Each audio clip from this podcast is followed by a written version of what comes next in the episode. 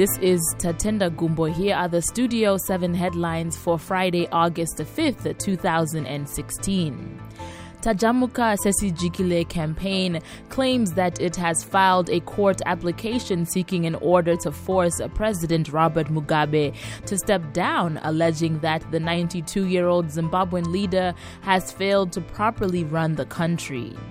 Pastor Evan Mawarire of hashtag This Flag Movement, who has been pressing President Robert Mugabe's government to address serious social and economic issues affecting Zimbabwe, is expected to address the American audience about the situation in Zimbabwe on August 17th all is set for an MDCT demonstration against President Robert Mugabe's misrule tomorrow in Masvingo.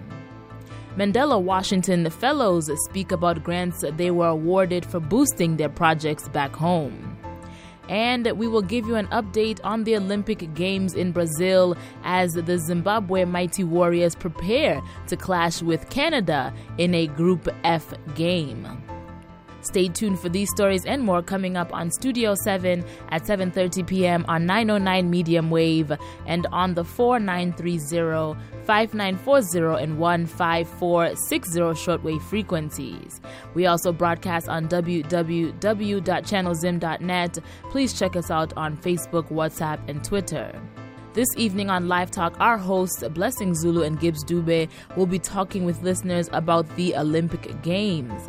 Participate by sending your messages on our WhatsApp number 001 202 465 0318. The number again 001 202 465 0318. Please note that we are live streaming on all Studio 7 Facebook pages. Stay tuned.